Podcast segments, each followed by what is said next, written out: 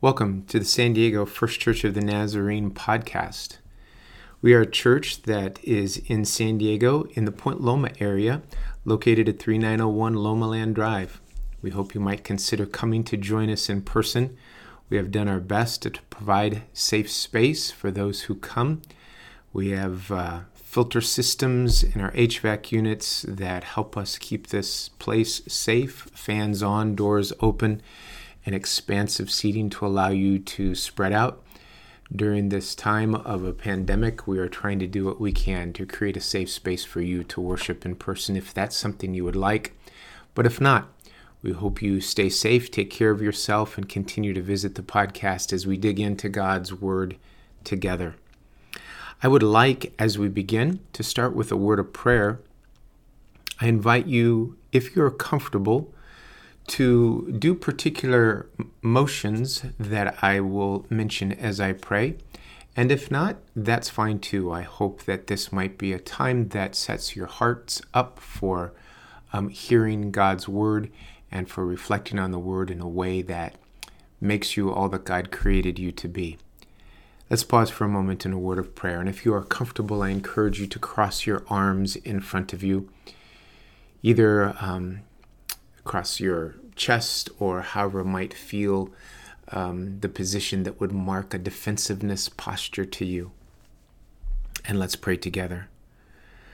Lord, we come to these moments with our defenses high for whatever reason, but to step into a discussion of the Word, we bring with us all the baggage of our day, our week, and in some cases the baggage of a lifetime of hurt or pain or uncertainty, wondering if you care, wondering if you know our circumstances, wonder if, wondering if you hear our prayers.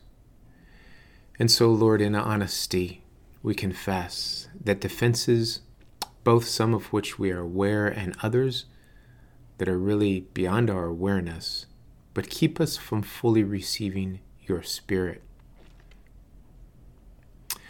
So, Lord, as we uncross our arms and relax them by our side, may this be a recognition to ourselves and a statement to you that we are trying to let go of those defenses,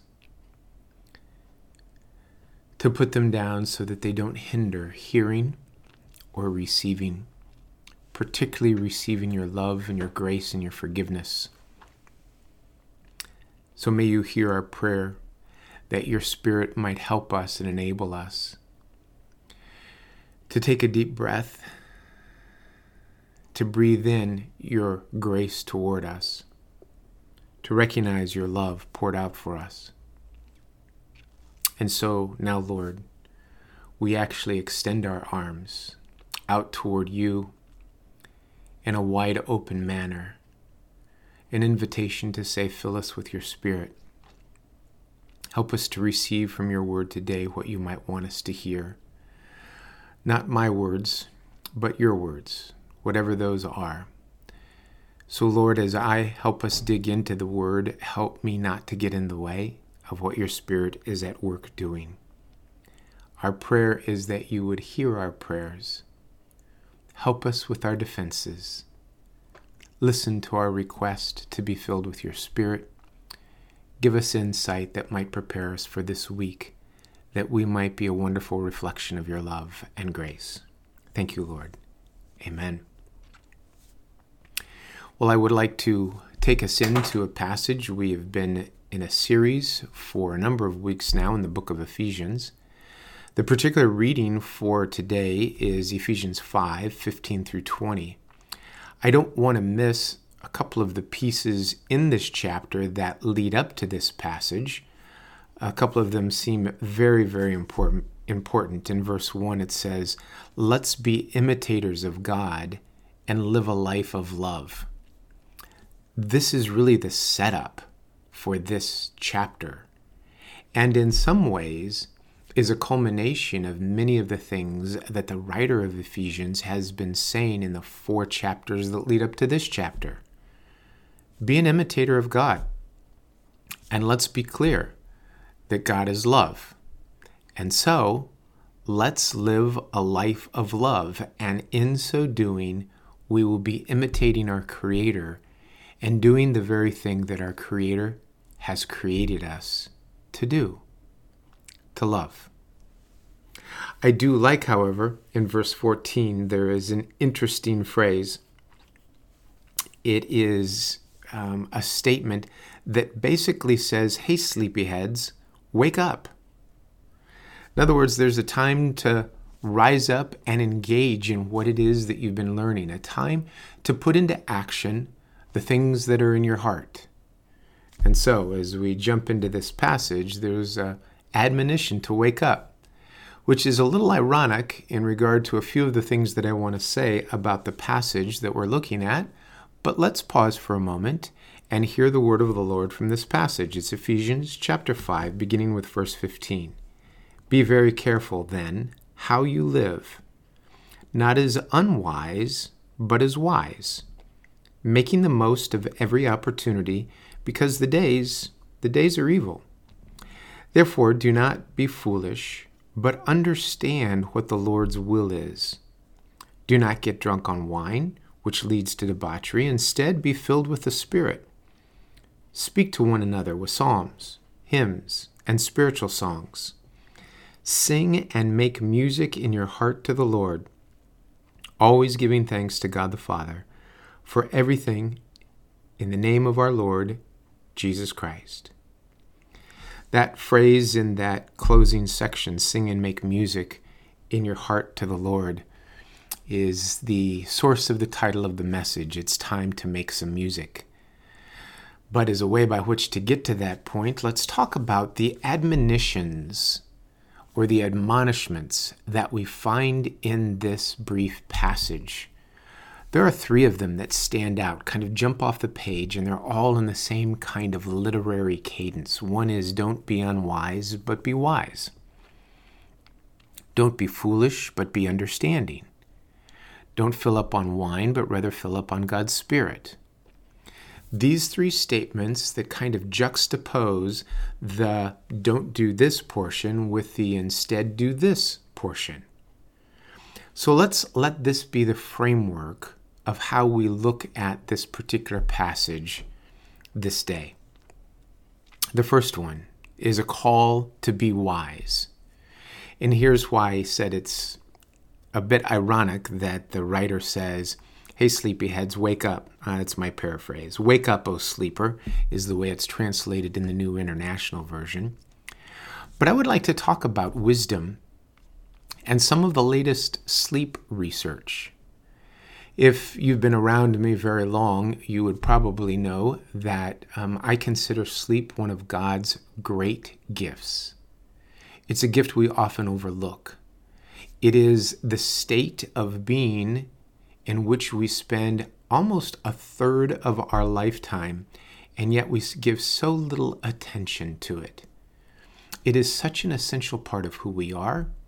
It's non-negotiable. There's no way to work around it. Our body mandates it. Our journey as a species has been dependent upon it. It is essential. It reminds us of the importance of Sabbath, and it doesn't allow us to not acknowledge the importance of Sabbath. We often think of Sabbath keeping as taking a day of rest, but there is a Sabbath living that calls us to take regular rest daily and to not short-circuit that rest. One of the things that research has shown us is that when we short-circuit or cut short our nightly rest, we are actually cutting short our life. There are longitudinal studies that have shown the correlation between those who shorten their time of sleep at night and their longevity in life itself. So it becomes imperative to recognize the incredible gift that sleep is to us, how it restores chemical balance, how it restores Um, muscles and cleanses the body. It is the great health equalizer for us as we move through life. But there's also some fascinating research about wisdom. Um, some of the latest research has focused in primarily on the time of our sleep that's called R E M sleep. There are different stages of sleep. You probably know some of this. But one of the stages is R E M sleep, rapid eye movement, and it typically is um, connected with the time when we dream. Now, all sleep through the night is not equal. The higher percentage of dreaming takes place toward the end of our sleep cycles. There are um, stages of sleep, and if we cut off the end of our sleep because we think we want to get up and get going, want to be more efficient, we are actually cutting off the highest percentage of a crucial part of our journey that has to do with problem solving and has to do with processing our memories. It is this stage of R E M sleep, so much of it taking place toward the end of the night's sleep, that has been the subject of a great deal of research. And two things have come out of this. One is that the very traumatic experience or emotionally laden experiences we have, through the process of sleep, the, the rough edges of emotion are relived during the night as a way by which to soften the edges of the emotion so that the actual experience can be placed into long-term memory in a fashion that actually helps us in the future. There's nothing wrong with emotions at all. They're an essential part of who we are. But when they're attached to experiences, sometimes those emotions, particularly if they're traumatic or dramatic, keep us from using those experiences in healthy learning ways, helping us to navigate the future experiences we might have. They just remain emotionally heavy and continue to traumatize. And so nighttime sleep sometimes relives those moments, begins to strip away the layer of emotions that are attached to the experience, and eventually file that experience in long-term memory as a learning tool. It's a really important and key component of dreaming and sleep. Another piece of sleep that is essential to our journey is the way by which these experiences move from short-term to long-term. And part of the long-term memory is a process of recategorization or re-networking of memories so that we can link some experiences to other experiences and thereby learn and grow.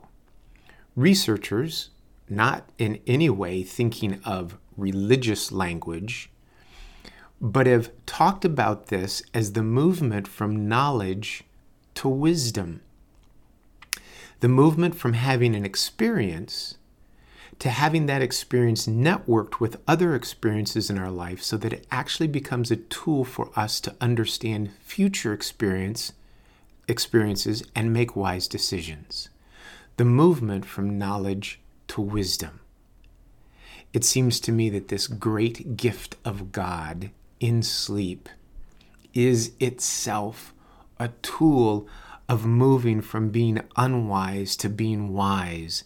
And all we need to do is acknowledge the importance of this gift and respect it for what it is, Sabbath living, as God has given us the privilege of sleeping and allowing our heart, our soul, and our mind to work together for the good of our future.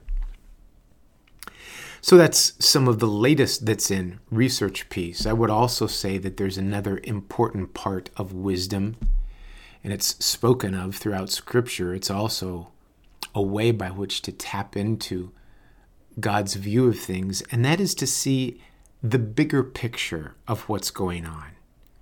How is what I am doing today contributing to that which is beyond me? Realizing that I've stepped into a storyline of redemption that long precedes me and will long follow me. I am a small piece of this storyline. What a privilege to be part of a story that's bigger than myself. That's the gift of God and God's work and the invitation for us to be part of it.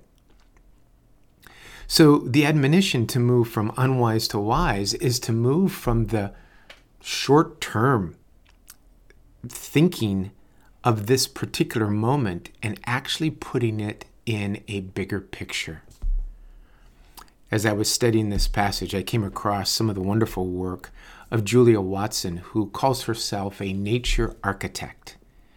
She's done a lot of work with indigenous people, seeing how they address problems with the simple architecture that might be indigenous to a local group of people. She's done some work with the Khasi people of Megal- Meghalaya, India. And I encourage you to look up some of the pictures that you can find of the work that they have done in a land that is considered the wettest place on the planet in India. And the floods that come through that can wash out roads or bridges that can't stand up to the heavy rains and waters that progress through that area. The pictures show how they have taken the roots of particular trees, rubber tree plants, and used their roots and the hanging vines and woven them into bridges, bridges that are alive. They have not cut the roots, they have just strung the roots together to try and create bridges across these waterways that won't get washed away by floods or rains. They are stunningly beautiful. But what's particularly amazing is that making this happen and creating these bridges can require decades, work that might span fifty to sixty years.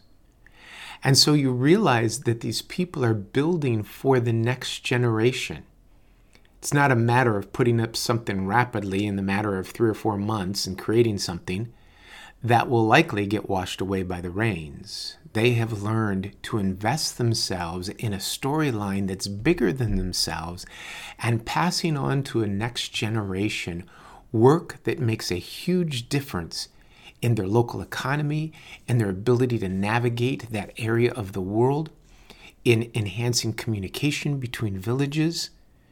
It is phenomenal, and it is based on a principle of a wisdom that looks at a bigger picture than my singular moment right now.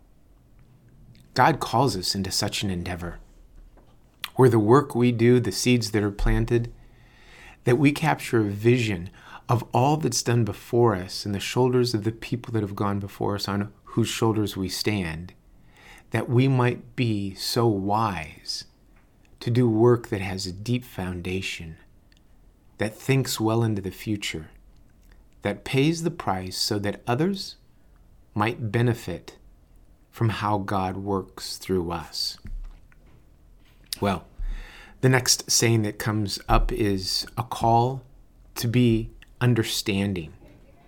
When I think of understanding, I think how important it is to remember the context of all that we've learned in Ephesians leading up to this point in time, the four chapters that go before this.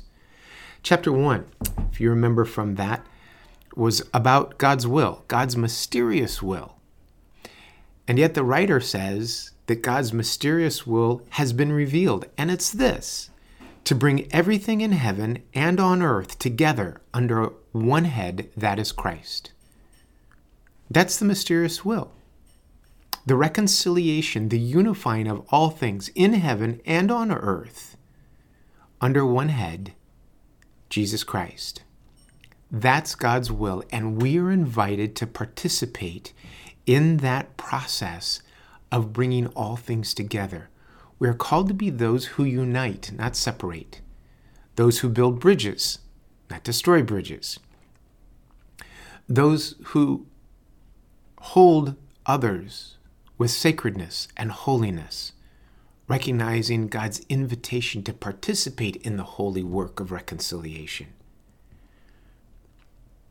So that's God's mysterious will, talked about in chapter one. In chapter two, it says that Jesus came and broke down the wall of hostility, actually destroyed the wall of, of hostility between Jew and Gentile, or Jew and everyone else on the planet. It is this amazing recognition that it's not by anyone's works lest anyone should boast. It's simply by what God has done through Christ Jesus.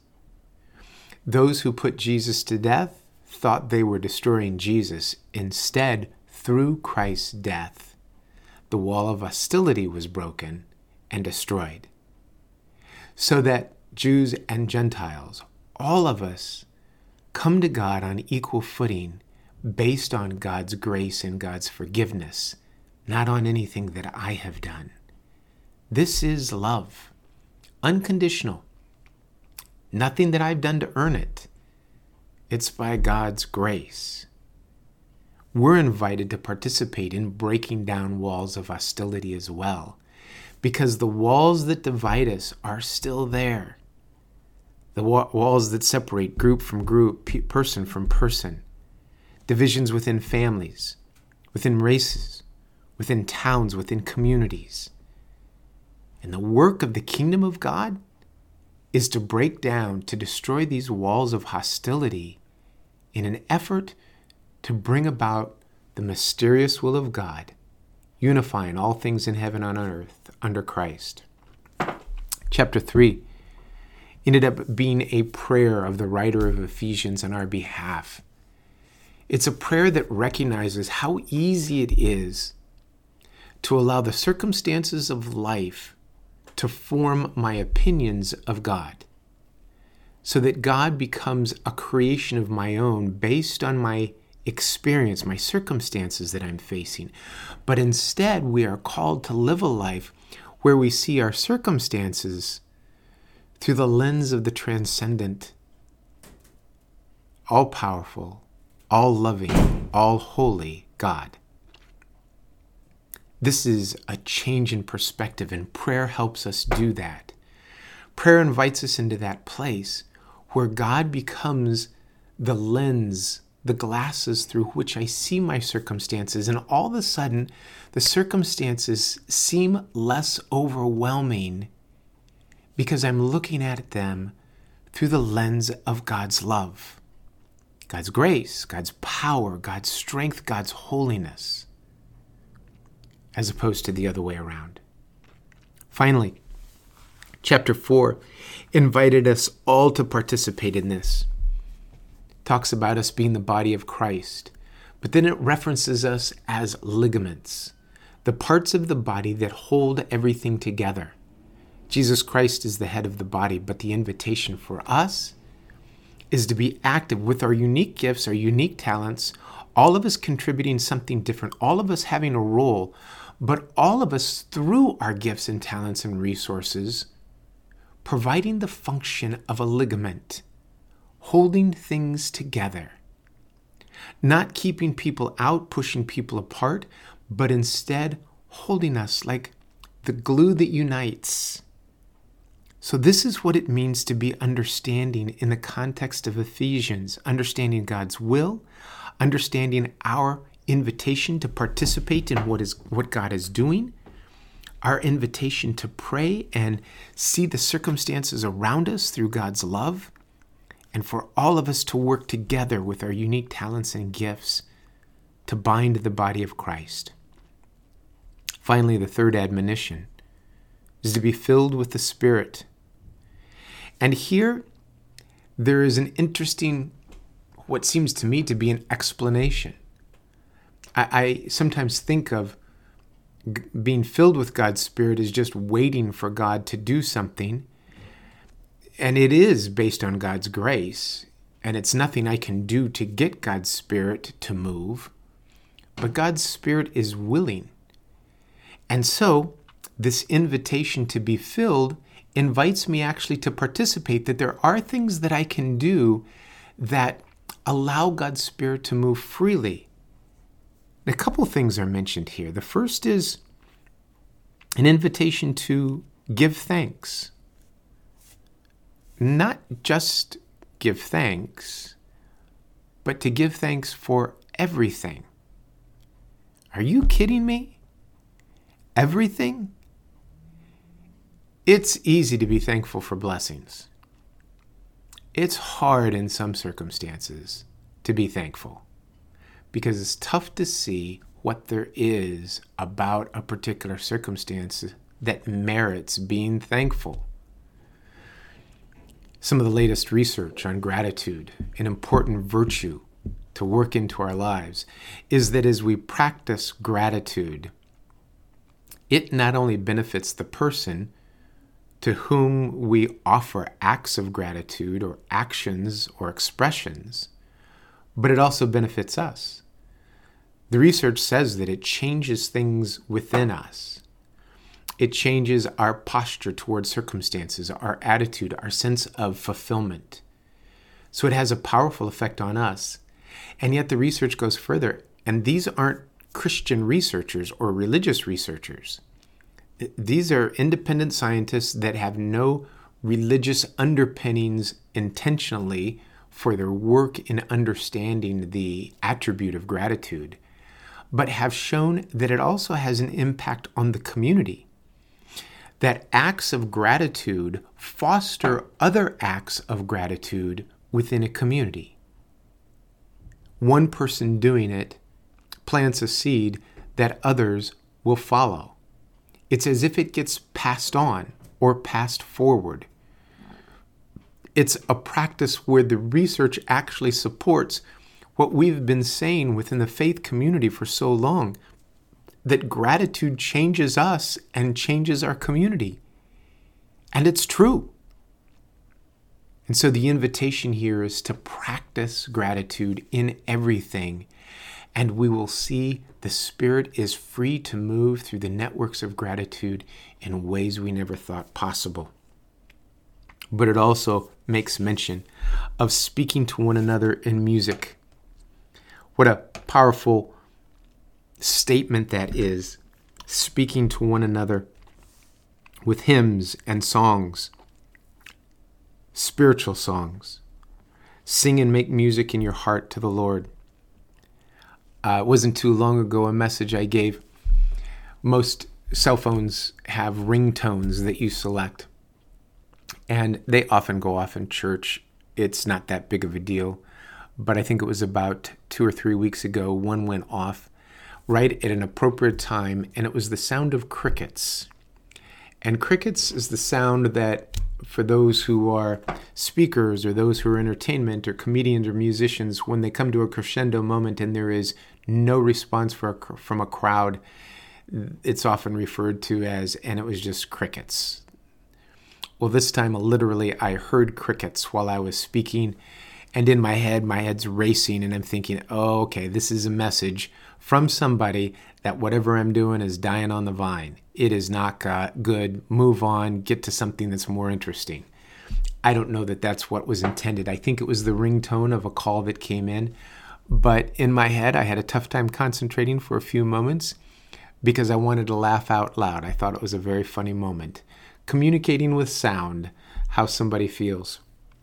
The other day at home, I was with uh, my family, and I was whining at the dinner table, and I was complaining about an extended family member that didn't follow through on something, and I had to pick up the pieces and do something in his stead.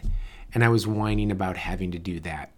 And one of my daughters um, very quietly pulled up on her phone an old song by a group called Steely Dan, "I Don't Want to Do Your Dirty Work No More."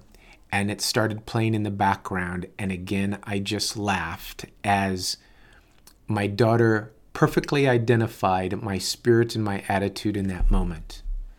But in a much better moment of mine, I had the privilege of being someone who was close to death, one of our congregational members.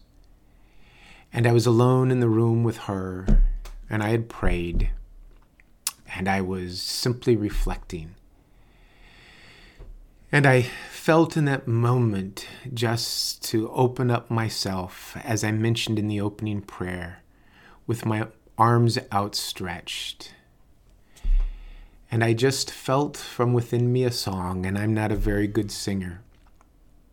But in that moment, I quietly sang, "I love you, Lord, And I lift my voice to worship you, O my soul, rejoice.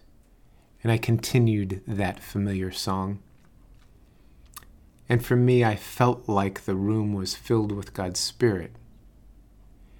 And as I've thought back on those moments, I've wondered, when I'm struggling with somebody, when I'm finding a difficult circumstance or a relationship that's not gone well, what if I allowed a psalm, a hymn, or a spiritual song to come to mind and to sing a blessing over that individual? Not in their presence, just in my quiet reflection. If I were allowed, if I allowed the Spirit to work in such a way that a prayer came to mind, a, a prayer of music, maybe those relationships or those circumstances would begin to transform because the Spirit was free to move.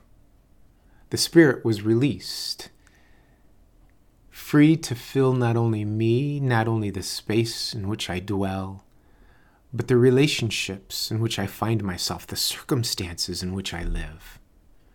So that's my prayer for us, that we would be wise, that we would be understanding, that we would be filled with the Spirit, living a life of gratitude in everything, and offering up words, songs, or psalms of blessing, a prayer over others, that the Spirit might be free to fill the place and to fill us, so that as a community we might grow together.